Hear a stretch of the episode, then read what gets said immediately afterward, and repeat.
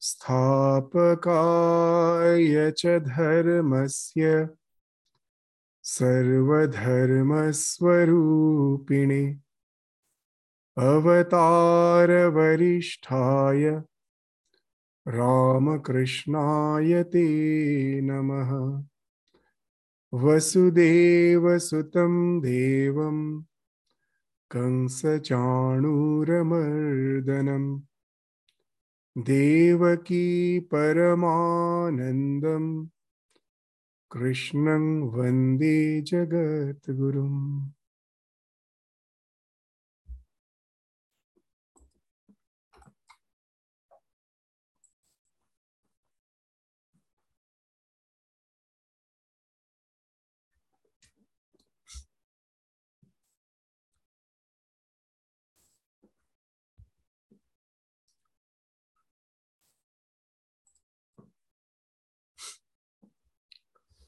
So, in the last class, we were studying the ninth sloka of the third chapter of Srimad Bhagavad Gita. So, here the real Karma Yoga, the concept of Karma Yoga starts in the Bhagavad Gita from this ninth sloka, where we find that nature that we have the general notion that all the work increases our bondage. That out of desire, we are doing some work. And that work creates samskara. And that samskara again leads to work. And this cycle goes on. As has been described by Shankaracharya, this, the cause of the transmigration of the jiva is this chakra, is this cycle of avidya, kama, karma. Avidya means ignorance. The moment the consciousness, the non dual consciousness gets reflected in the psychophysical existence and it starts itself identifying with the reflection. It thinks itself to be the reflection and thus it gets identified with the psychophysical existence then this this this is the thing which enters in the ignorance. I am not aware of my real nature. I am taking my reflection to be the real nature and i get attached to the body mind complex. And now anything which happens to this body mind complex i think it happens to me. Actually i am the witness eternal witness. Nothing can affect me. But as i'm identified with the body mind complex anything which happens to the body, I think it happens to me. So this results in this ignorance, jnana. All the ignorance now results in kama, the desire. that how from ignorance the desire come? That I feel myself limited. I'm just a limited psychophysical existence for its sustenance, for the sustenance of the body which is me as I've identified with it, I have to uh, constantly take recourse to all the resources which is not me, that's outside in the universe. The entire universe outside is there for me to recourse, to take just to proceed towards it, to grab it, and to make it my own, whether it be food, or it my other possessions or my relations. Everything is something which is apart from me. The wealth, my relations, my position, which is everything is apart from me that I have to acquire. The moment that segregation comes, that I and not me. So for me to sustain, the thing which is not me has to be made my own. So this speaks of the desire. I want this, I want that. And this desire, the moment we take recourse to that desire, it forms a sanskar. That for the first time, I'm enjoying a delicacy. It's not that I forget about it. The act itself will be creating a sanskara. It there, it remains in my subconscious mind as the latent impression, as a samskara. And then, within the course of time, uh, when I am again, most probably I forgot about it, but it's there. It's not, it is not deleted. It is there in my mind. Again, the favorable circumstances come. If I somehow go to a restaurant and open a menu book and I just see the name of that particular dish, which I do real, which I do relished a few months back, suddenly the memory comes back. The samskara is revived back as memory. All so many innumerable samskaras are there in my mind. All of them don't manifest just at a time. But as per the favorable circumstances, these all latent impressions are finding expression through my mind. And the moment it again finds expression, it comes back as memory, then I am again that motivated for that action. Oh, let me order this food, let me have it. So this speaks of avidya, kama, karma. And this goes on, not only for one life, life after life. So naturally, we feel that the moment we resort to action, it is going to intensify my bondage. So, what's the way out? Can I stop all action? That also we found Bhagavan has described in the previous slokas that in no way we can stop the action, even if we don't want our body, as long as it is alive, is constantly acting. Heart is beating, you're breathing, Sharira Yatra Pichate Prasiddheda Karma. That even for the Sharira Yatra, for the sustenance of the body, for the maintenance of the body, the karma has to go on. So I cannot stop it. Then what's the way out? So the way out is to take out the desire factor. To give an example, that when the fan is revolving, what's the way I can stop the fan? Will anyone go and try to catch hold of the blades and try to stop the fan? No one will do that. They know that I will injure myself, I will, inj- I will damage the fan. The coils will get burnt off. I cannot stop the fan that way. What I have to do, I simply have to switch off the fan. When I switch off, the fan doesn't stop immediately. It still goes on revolving for some time because of its past momentum to stop ultimately. So the same thing, that it is the desire which is the switch, which is impelling me for action. I cannot stop it immediately, just the way I cannot hold the blade of the fan and stop it immediately. It damages me, it damages the fan. Similarly, trying to forcefully stop action is damaging.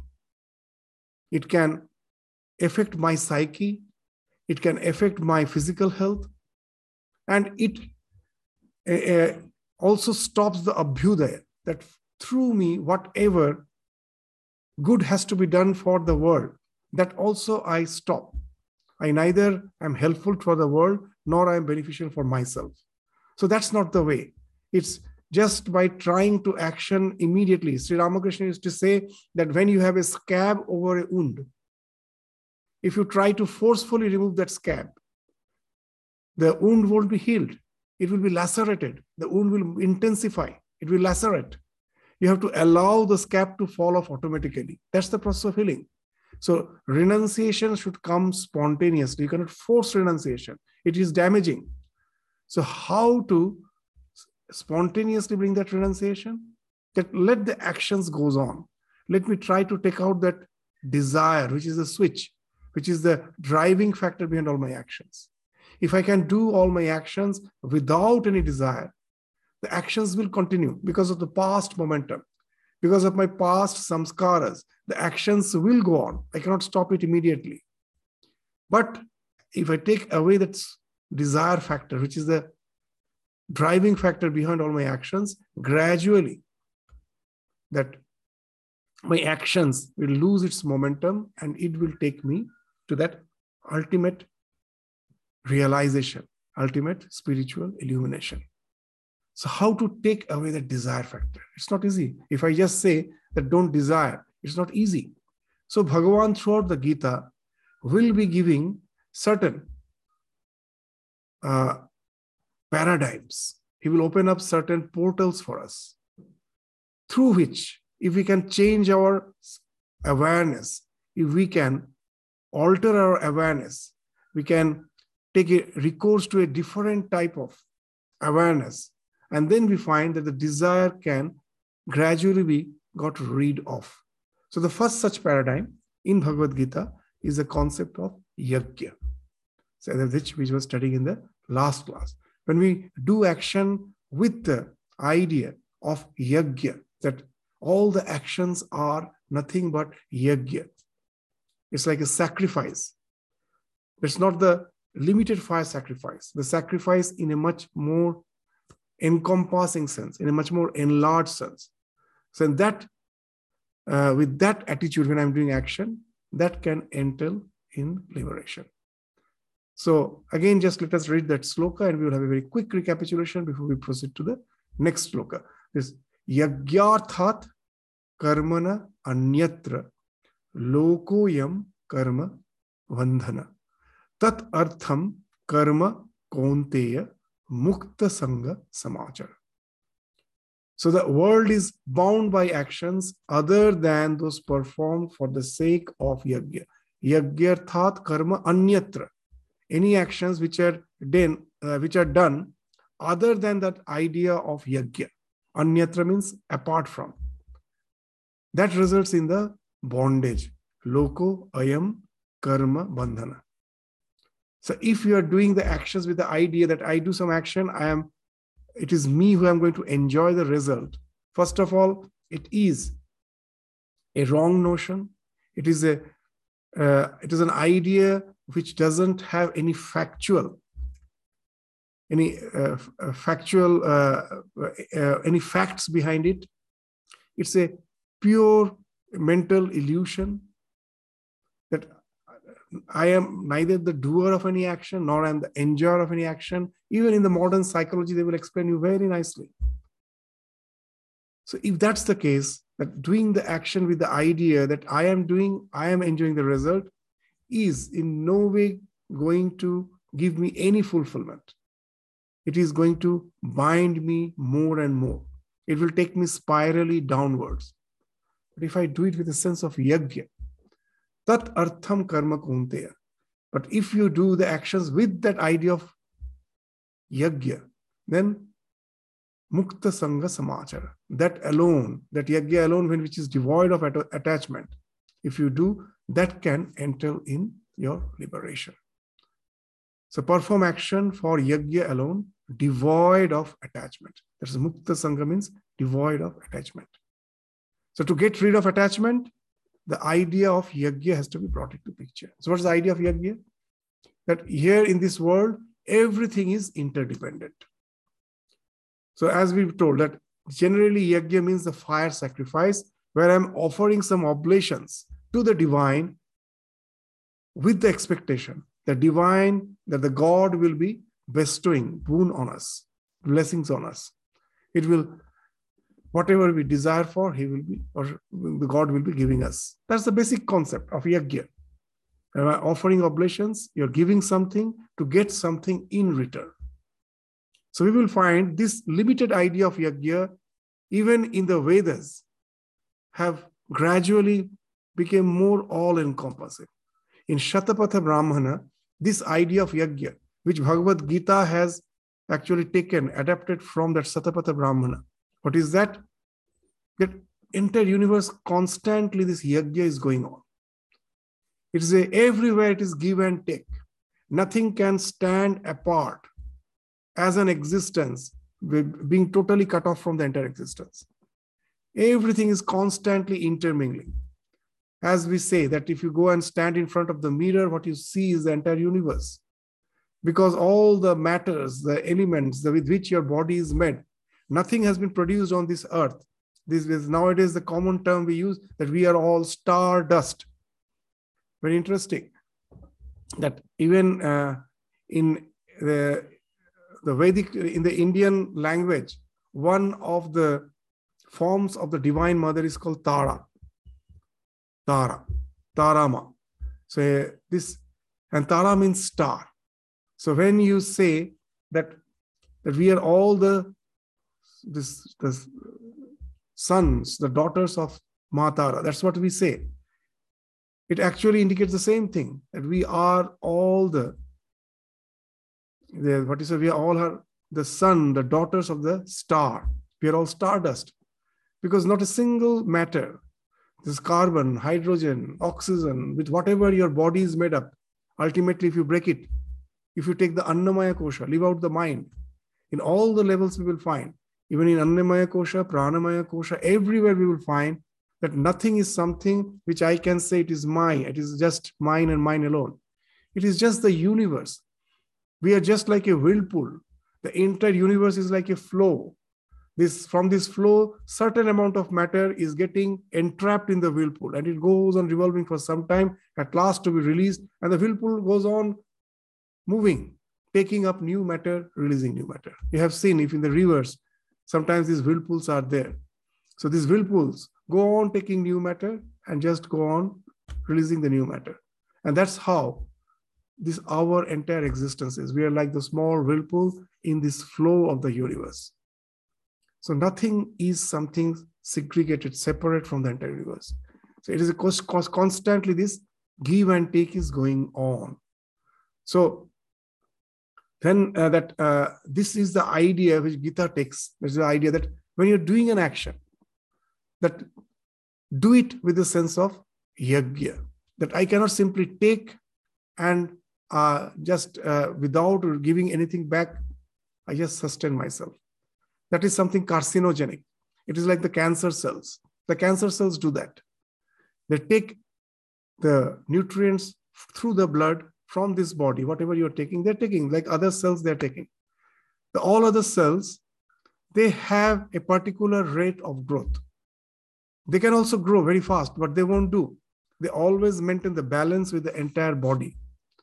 But these cancerous cells somehow, they become extremely gluttonous. They take the food and they start multiplying beyond the rate with which the body is supposed to multiply, the other cells are supposed to multiply. And that speaks of that growth, the tumorous growth.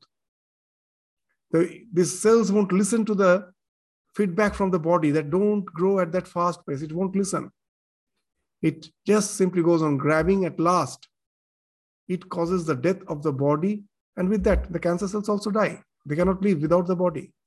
So it results in your uh, degeneration, it results in the person's own degeneration also.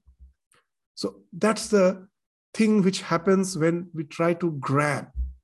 So here, Bhagavan will be saying that in the next sloka, that idea of the sahayagya, that when the creation was made, God created the world along with the along with yajna. So that's the idea which will be spoken of in the next sloka. So let's just this nine sloka uh, we were discussing quite elaborately in the last class. The idea is that we have to do all the actions with yagya. Now, in the succeeding slokas, the idea of yagya will be elaborated. Let us go along with the slokas to understand in details the idea of yagya. That's the next sloka is Sahayajna, the tenth sloka. Sahayajna praja srishtva purovacha prajapati. Anena प्रसविश्वध्यम एष वो स्थिष्ट कामधु what it is speaking? Saha yajna, along with yajna, praja srishtva. This all the created beings were created along with the idea of yajna, concept of yajna. Who did it? Purovacha. Prajapati, the Brahma. He is called the Prajapati. Why is Prajapati? Because he is the father, the creator of this entire universe. Prajapati, the father of Praja. We are the Praja. All the beings are Praja. Those who take birth are all Praja.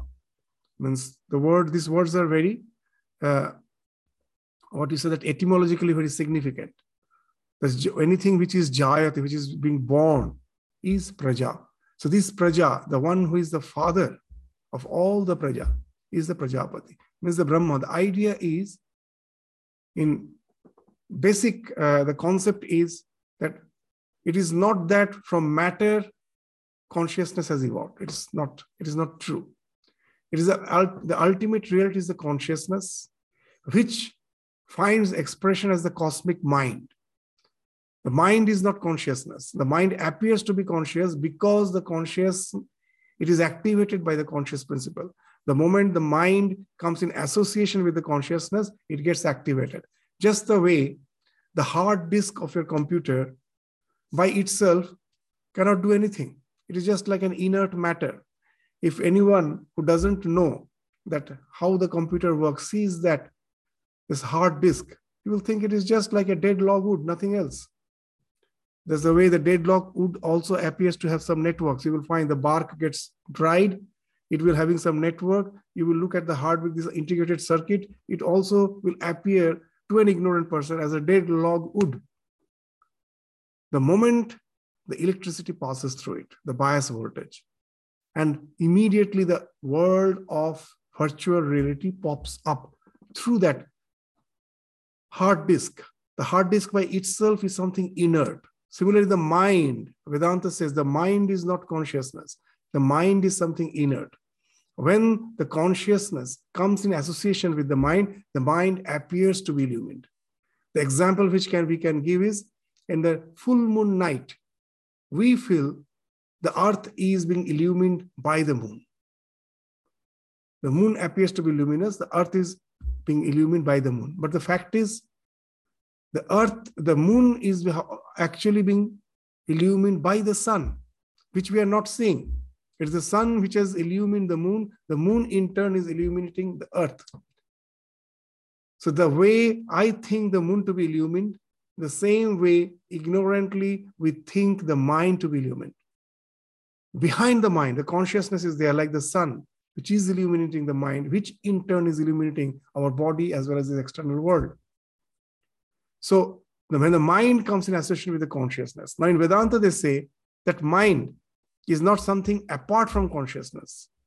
It is something which is the, with the consciousness itself is appearing as the mind, and then the consciousness comes in association with the mind to project this universe. So it is all mental you will find that in our uh, mythology, the, all these stories actually speak of that truth. Sometimes to understand this truth in a very abstract way is difficult. So that's why all these mythologies has came into picture to explain the this abstract truth through some personification. That what they say, we'll find that even that we all read, we all know that in the Hindu mythology, what they say that the Vishnu is lying in the Sheshanaga. He's just sleeping. He's as if in a deep sleep in the ocean. In the ocean of nectar, he's sleeping. And you will find in all these pictures, you will find from his navel, a lotus has came up, and in that lotus, Brahma is sitting. That's you have seen the where this Brahma is sitting in the lotus which has been projected from the navel of Vishnu.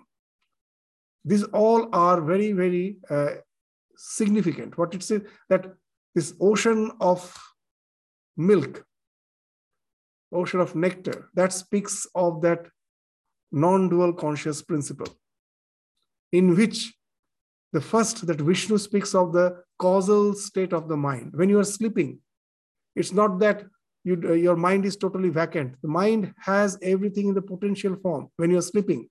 All the concepts, the notions are there.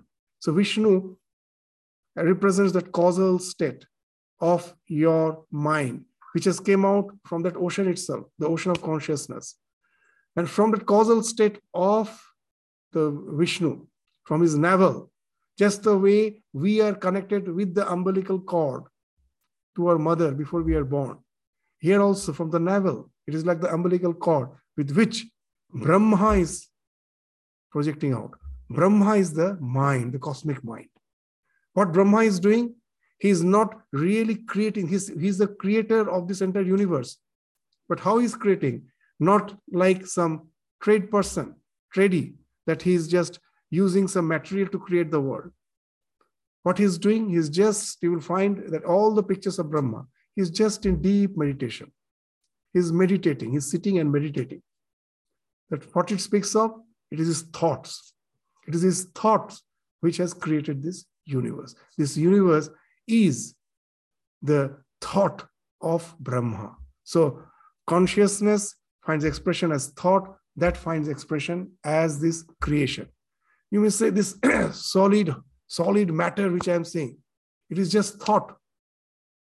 Yes, that's very interesting. Even in the modern science, they say it is almost it is almost impossible to find out what matter is. You cannot find out. this hard table, I think it is a, made of hard log wood. Now, if we all have studied this common basic science, after all, whatever it may be, at last I can reduce it to an atom. Is, there are a lot of atoms which is making, making this table? And these atoms, one of those atoms I take. What the science, the basic science will say that is that the nucleus is there around which the electrons are moving, the subatomic particles, the electrons are moving. Very interesting.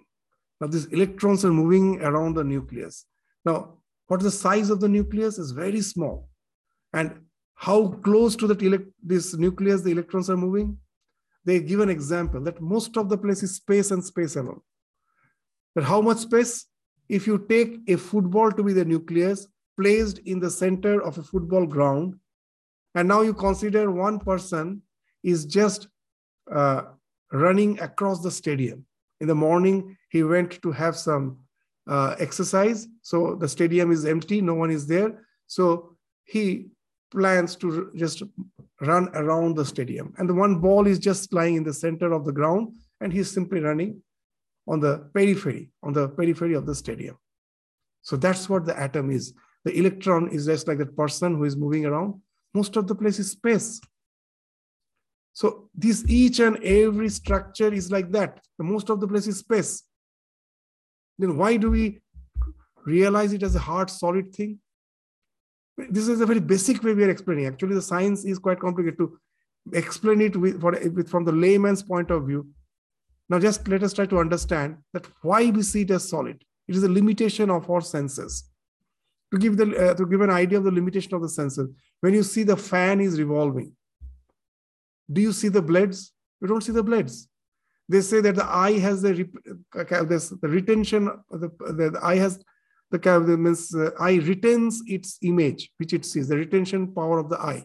Means what i see just now the next moment when i'm seeing something else what i have seen the previous moment that is retained. Actually because of this retention power of the eye, anything you are seeing in the TV becomes like a picture. Otherwise, there is no picture. It is simply dots. Dots are coming at a very fast pace. One dot is coming, the other is going. to understand what you are seeing in the picture, what you're seeing in the uh, TV screen, it is something like this, which we have done as an experiment in the school. What's the experiment? That you take a paper. One side of the paper, you draw a bird. On the other side, on the opposite side of the paper, you draw a cage. Now, this paper, it's a bit hard paper. So from the bottom, you fix it with a stick so that when you rotate, the page also goes on flipping. So you just do it very fast. You will see the bird in the cage. What is happening? One moment you're seeing the bird, next moment you're seeing the cage. As you're flipping it around, but as the eye retains the bird when you are seeing the cage, because eye has the retention capacity for some milliseconds, it's still uh, retains what it has seen in the previous moment. So as it is retaining, it is seeing the bird in the cage. Is it a fact? No. So same thing happens when the fan is not moving. I see, I can clearly see the blades. But when it starts revolving, I see it as a disc. I don't see the blades because the eye is retaining. What I see this moment, it has gone, the next blade has come, and these two overlap. Now we will understand even in our perception. It is a limitation of the senses which is making us feel everything solid. Why? The electrons are moving at a tremendous fast pace. The world is, nothing is static. Everything is in motion. That's the idea behind the Shiva's Tandava Nritya. Everything is in tremendous motion. Because of the limitation of the senses, we feel everything is okay, static in the Shiva's Tandava Nritya, one thing is very interesting. You will find that Shiva is dan- dan- dancing at a very fast pace, pace. But if you look at his face, it is tranquil. And his hand is having Vara and Abhaya Mudra. Vara means that that nothing to be for, but uh, there is no nothing to be afraid of abhaya. And Vara is giving, he's giving blessing that though he's in tremendous motion, he is somehow having the, the, that apparently the appearance is that he's very calm. And within that motion, the, the, somehow this creation is sustained. That motion is, in spite of the fact it is a tremendous motion, it is not chaotic. It gives a type of that uh, sustenance, that the earth is revolving at such a high speed across the sun. We all know. Do you feel it? When I'm in a train, I know I can experience the speed. At a much faster speed, we are every day constantly revolving. Do you feel it? No.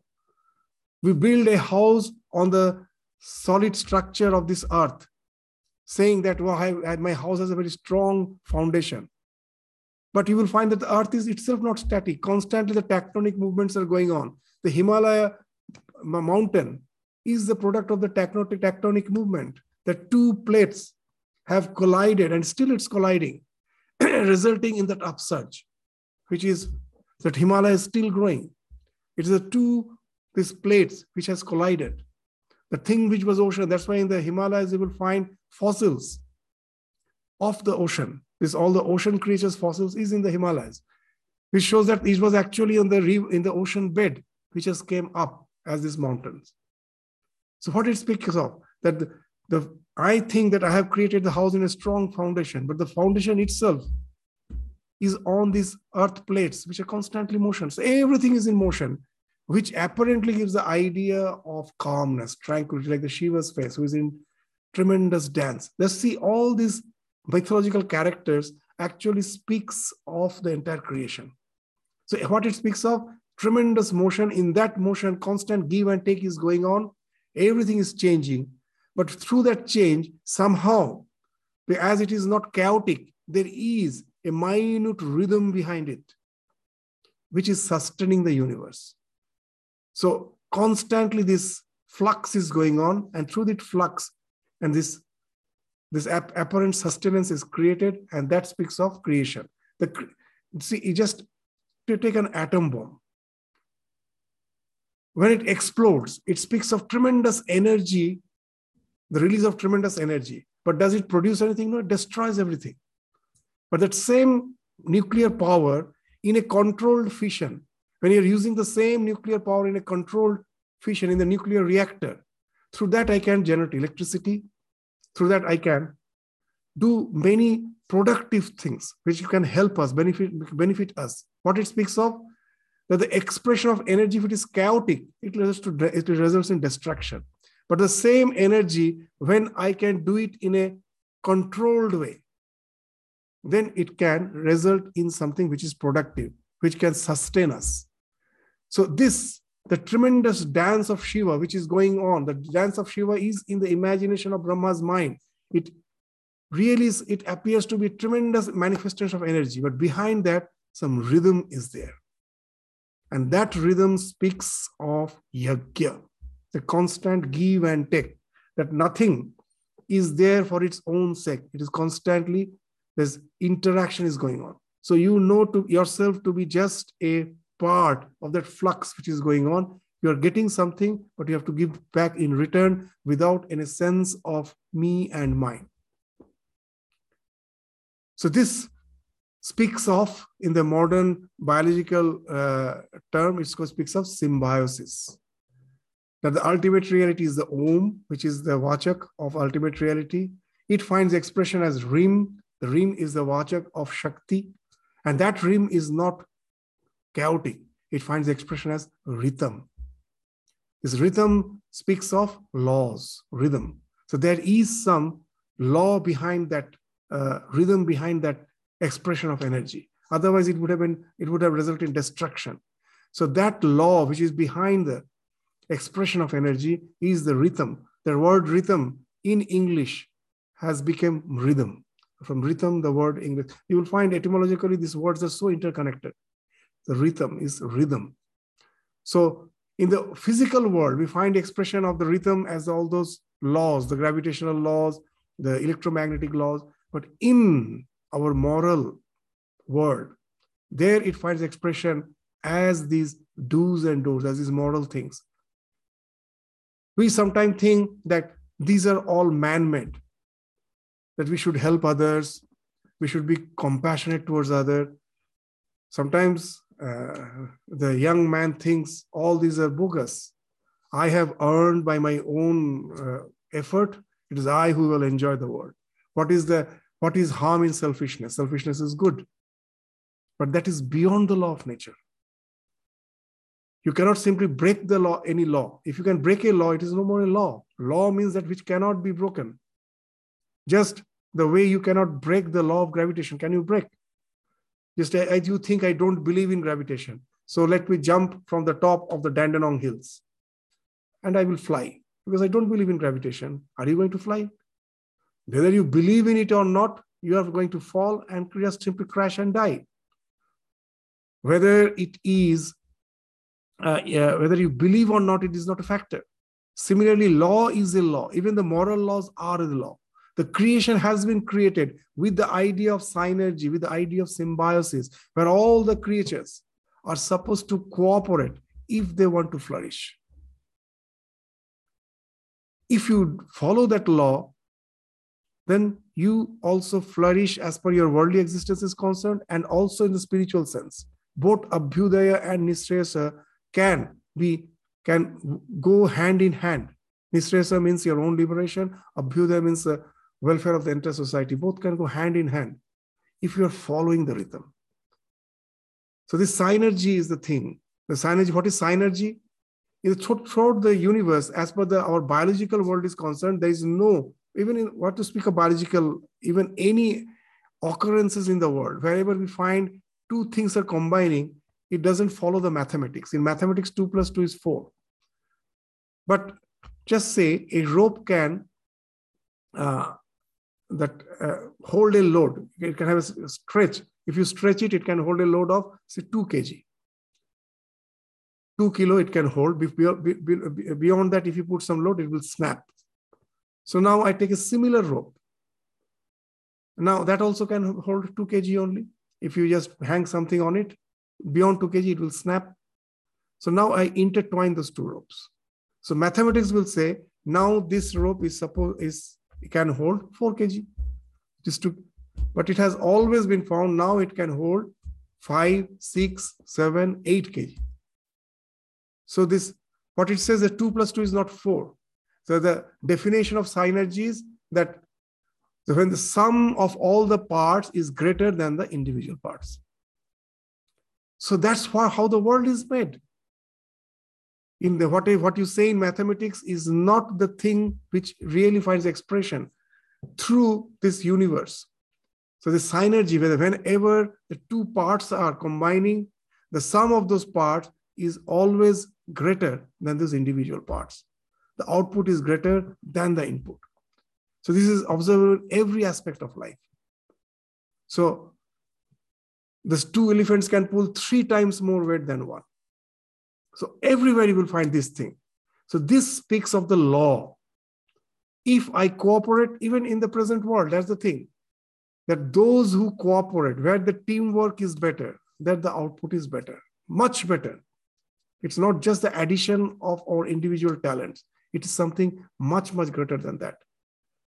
So that's the thing with that idea that I am just doing my part for the welfare of the collective. It is not just for the individual.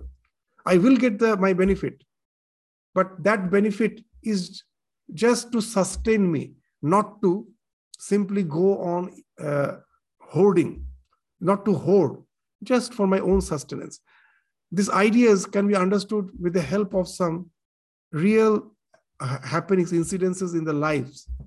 Swami, in the life of Swami Vivekananda, I will just give an example, that idea that when he came back from the West, one of his uh, that uh, disciple, he was actually a stenographer. In those days, the, this electronic media was not there. So once when he was Swami Vivekananda was in the West, now he was an inspired person. So whenever he had to talk, he has to give lecture, there was no preparation. Whatever, just he will be uh, in some exalted mood. Whatever came to his mind, he will speak. It was like it was more like musings, not prepared lecture. And that used to create a wonderful effect among the audience. And in a short time, they realized that we will be missing everything. What is speaking, it's really uplifting us. but if it is not recorded, what a big treasure the world will be losing. So they were, this small group of devotees, they were in search of a stenographer. And at last, they got this Goodwin. He was appointed as a stenographer of Swami Vivekananda so that he can take the shorthand notes of Swami Vivekananda's lectures. All those were extempores. Now, in the process of taking notes of Swami Vivekananda's lectures, this Goodwin also got highly influenced by those ideas because so he was he came as a professional stenographer, but he became a devotee. So he became so devoted when Swami Vivekananda was returning to India after his work in the West, he was returning back. Goodwin decided just to come with Swamiji. So he forgot his profession and all. So he's just decided to come with Swamiji and serve him. When he came to India, he and Swami Vivekananda was very ill, sick that time. He has started, he started developing a lot of ailments. And this Goodwin would do all the personal service. So even from uh, this untwining his the lace of his shoe, everything he will do. So it was something a marvelous thing to see that how dedicatedly he's working. And one day, one of the Western devotees dis- suddenly discovered that Goodwin gets, gets some remuneration, some monthly remuneration from Swami Vivekananda. Swamiji remunerates him, gives something. It's not exactly salary, but some small amount he gets. Immediately there was a gossip that, oh, he's not a devotee after all. He's a paid worker. He's just paid for it, whatever he's doing. And this words at last uh, came to Goodwin himself. The Goodwin also came to hear that what this gossip is going around. And what he reacted is something wonderful. Well, what he said is something very interesting. He told, Yes, it's true that Swamiji do remunerate me. He's a kind person. He knows that when I left everything and came with him, my old mother is there in London, still there, and no one is there to look after her. For her care, he do to give me some money. And I also accept that, just to send it to her, that money. So I do accept that money which he gives me, and I do send it for my mother, for my mother's sustenance. I do need that money. After saying that, he says, but, let, but no one should think that I serve Swamiji because of that money. I need that money because I have my mother to take care of. I do need that money. But the work which I do is just the output of my heart. I really love him. I do it from the bottom of my heart. It is not from the sense of bargaining that he gives my money. It is no mercenary attitude. I do it from the bottom of my heart as a service because I love him. I've dedicated my life to him, life to him. So this is the basic approach of karma yoga that many may say that after all, I am going to my work, I am paid for it. Where can be the idea of karma yoga be there? After all, I am getting a salary for it. But the idea is that yes, I, I have to have a salary because I have to sustain myself. I have a family, it has to be sustained. But let there not be any sense of mercenary sense that that I, sh- I am working just because of the money. My work is a big opportunity. There are so many people who has more talent than me. Let us be quite humble. That I have got a good job, that doesn't mean I'm the most talented person. There are some other talented person. Eh, they have as good talents as me or even more talent than me, but I got that opportunity.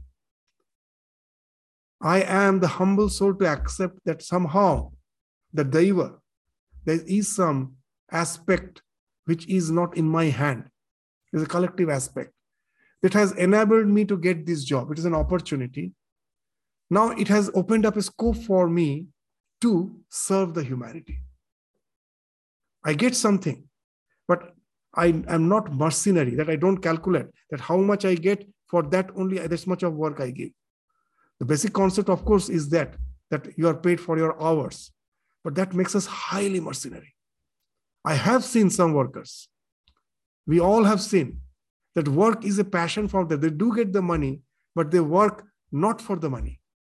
Just to work, to see something done nicely, they are extremely happy. They do get the money for it, but they're not equating that way. And then that becomes karma yoga.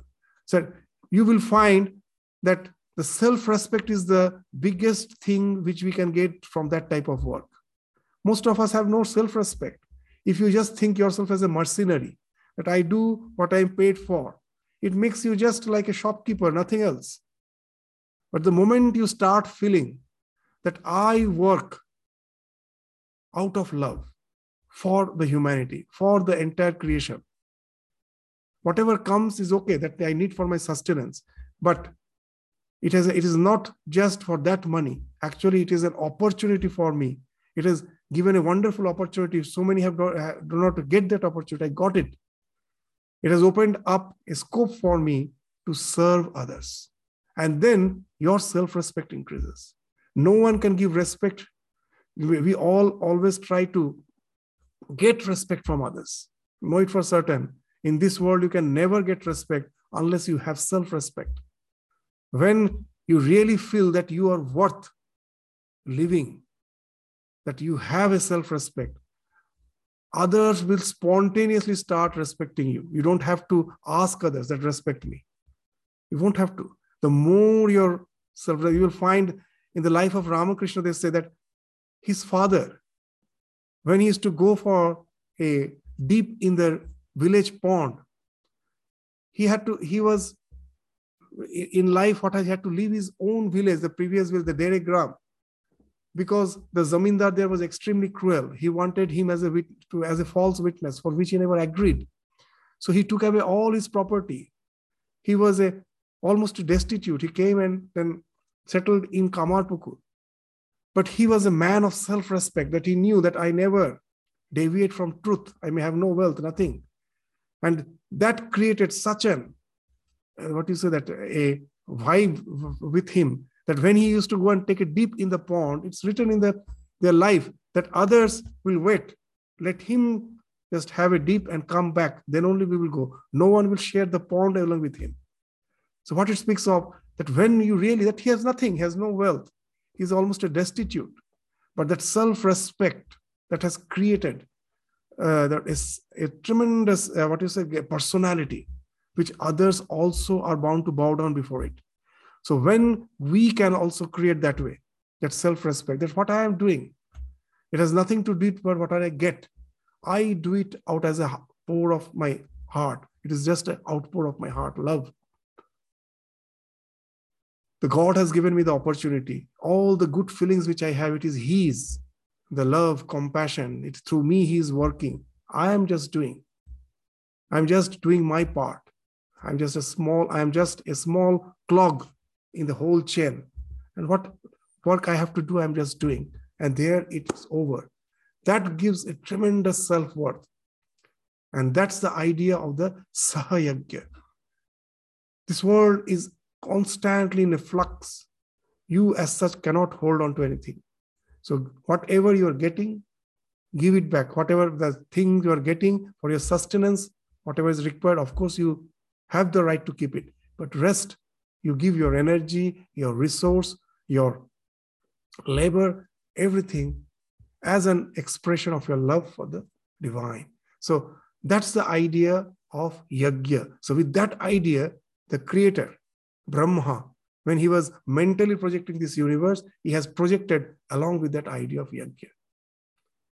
So entire creation is sustained by that. Swami Vivekananda, in one of the lectures, in those days when the Darwin's theory of evolution was interpreted in a wrong way, that's struggle for existence, survival of the fittest. The variation is in the creation is something which is there. If a father has five children, all the five won't be same.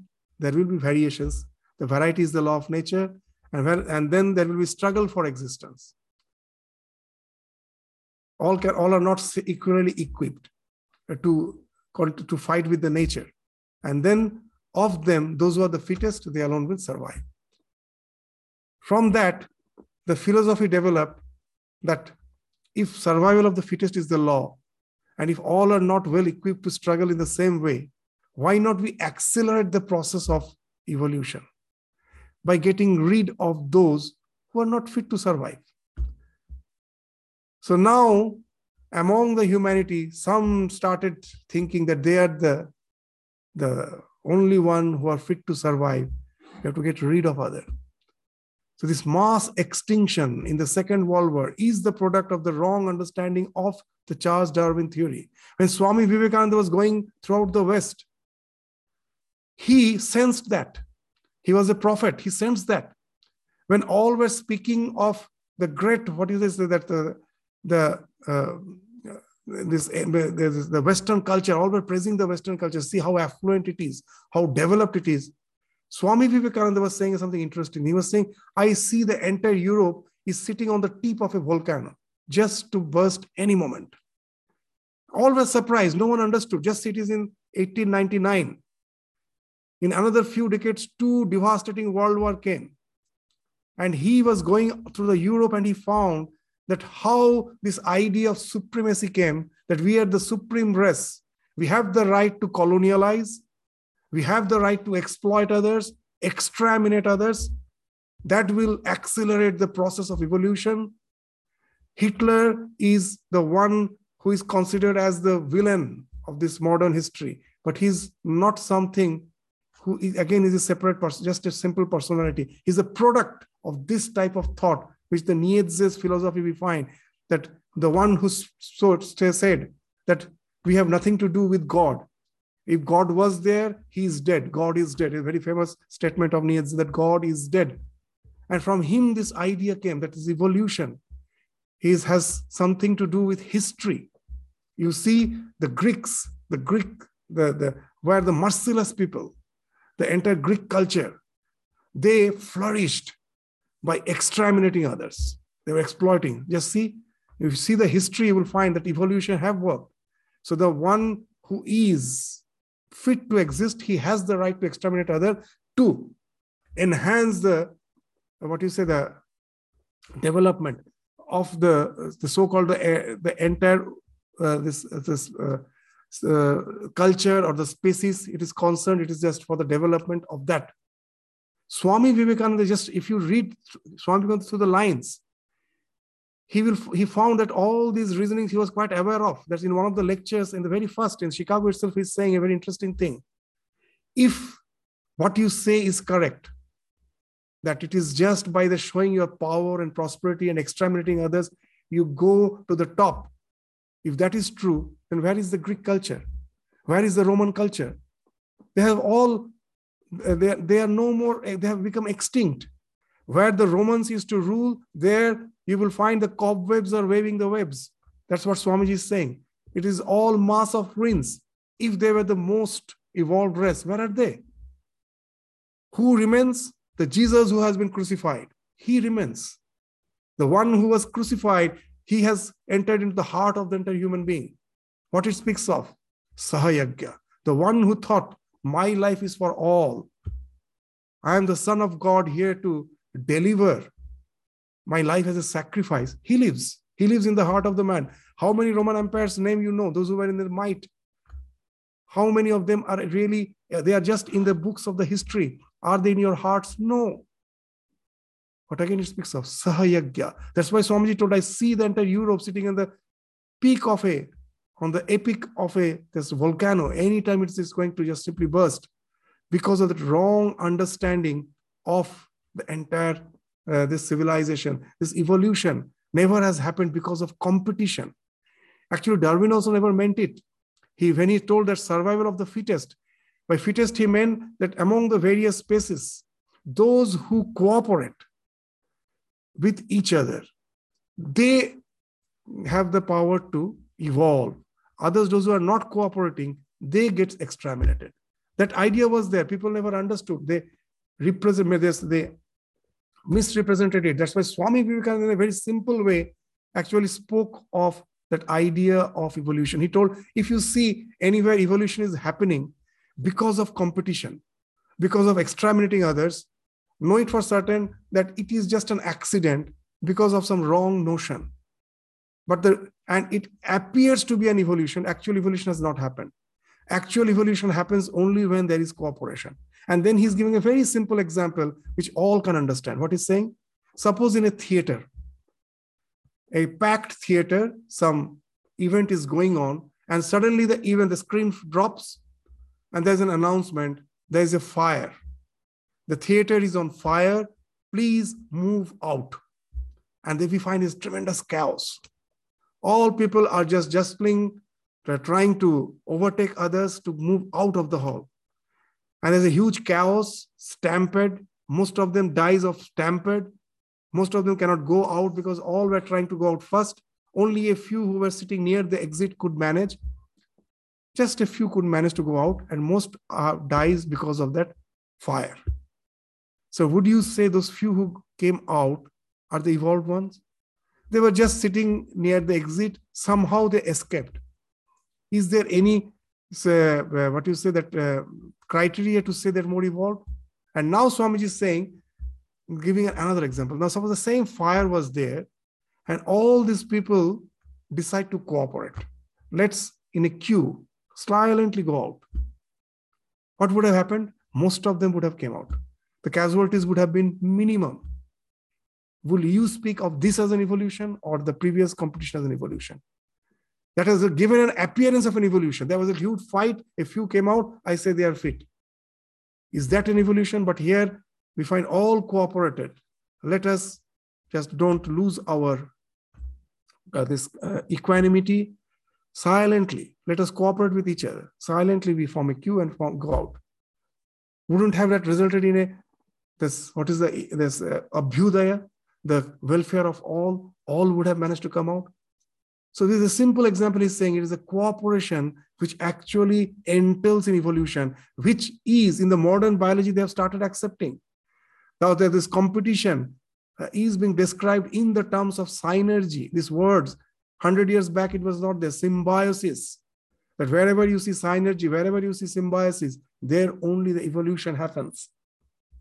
And that's the idea. This sahayagya, if you translate it as symbiosis, as synergy, this sloka becomes vividly clear.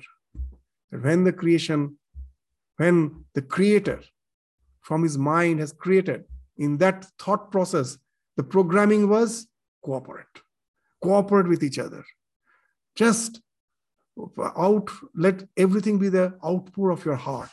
There's so many faculties God has given me. Why not use it as an opportunity to serve others? And there it ends. Know it for certain. You will prosper, the entire world will prosper. So that's what is being indicated in the that when God, there's when Brahma, he created this universe. He created with the idea of yajna, and he told what he told let you prosper and let this be the milch cow. The idea of milch cow is the Kamadhenu. That in uh, our mythology it is mentioned that the, there is a Kamadhenu. In the heaven there is a cow that we all want, and that the cow should eat less and give more milk, as Sri Ramakrishna used to say. That the Bamuner Goddi, the Brahmin's cow, the Brahmin is a poor person. So he wants that, that he should, it should eat less but give more milk and give more cow dung because in those days cow dungs were used as a fuel. So it will eat less, but Bamuner be khabe kom and nadbe. Means he will give lot of cow dung. So we also that's all expect that that type of milch cow is that type of milch cow there. Kamadhenu, yes, it is there. Those who are following that the concept of yagya, which is behind the rhythm of the entire creation, those who follow that, for them that yajna will be like the milch cow. That's what is mentioned. We because two plus two is no more four. Two plus four is eight. That looks like milch cow. It can give you a tremendous amount of output with less input. The, the idea of Kamadhuk is very less input, much, much greater. It is not just the summation of all the parts of the input. It is much greater than that. That speaks of the milch cow, the Kamadhenu. So this yajna can be your kamadhenu. It can it speaks of that synergy where the individual parts, the summation of the individual parts is greater than each uh, any of this. Uh, what is it? The sum of all the parts is greater than the individual parts. That is synergy. So that is the kamadhenu. That in efficiency is much much higher. The output is much greater than the input, and that's possible if we follow the rhythm with which the creation has been made. And that is the law which no one can break. Just the way I cannot break the law of gravitation, I cannot break the law of electromagnetism, I cannot break this law of yajna. So he has created this creation with that idea of yajna. Saha yajna praja srishtva. And after creating this Prajapati, what he told? That go and prosper with this idea of yajna. Let this be your Biljka. So uh, that's the idea behind these slokas. You will find these slokas are wonderful. In these few lines, a huge gamut of knowledge is actually encrypted in that. Once we try to understand, if we come out from the limited sense of yajna, that it is just the fire sacrifice, that with the limited sense, what happens? We go on exploiting nature, and because of that, drought is there. We have exploited the nature for years together, and then the drought comes because because there's all deforestation, no forest, where the rain will come. And now the drought comes. Now the Purohits, they, they will prescribe that brings the, uh, 10 kilos of ghee and this all this uh, firewood and let us have a yajna because in Gita it is mentioned from the yajna comes rain. Then next sloka will say of that next after and there will be in India we found that this is a very limited understanding, very wrong understanding of the Bhagavad Gita, where I have already uh, exploited the nature. I've just overgrazed the land. I have just cut off the trees. There is no rain, and now I'm just doing the fire sacrifice, thinking the rain will come. From where it will come? I have already just uh, broken the, try to break the law at the cost. And what happens? I can never break the law. Now it is disintegrating me. It is destroying me. So if you understand the idea of yajna from that all encompassing idea, which has been indicated in the Bhagavad Gita, these slokas become very clear. And you will find how it is just resonating the ideas which we, after doing a lot of mistake, uh, this historical blunders, now we have started understanding. In the science, with the ideas of synergy, with the ideas of symbiosis, we find how it all, these ideas are in a tune with the idea of Bhagavad Gita. So with this, we stop our discussion today. We'll continue with the idea of yajna, which will be following, will be uh, uh, in the few more slokas, it will be continued, this idea of yajna. So we will continue with the discussion again in the succeeding classes. So with this, we stop our discussion today. Thank you all. Namaskars.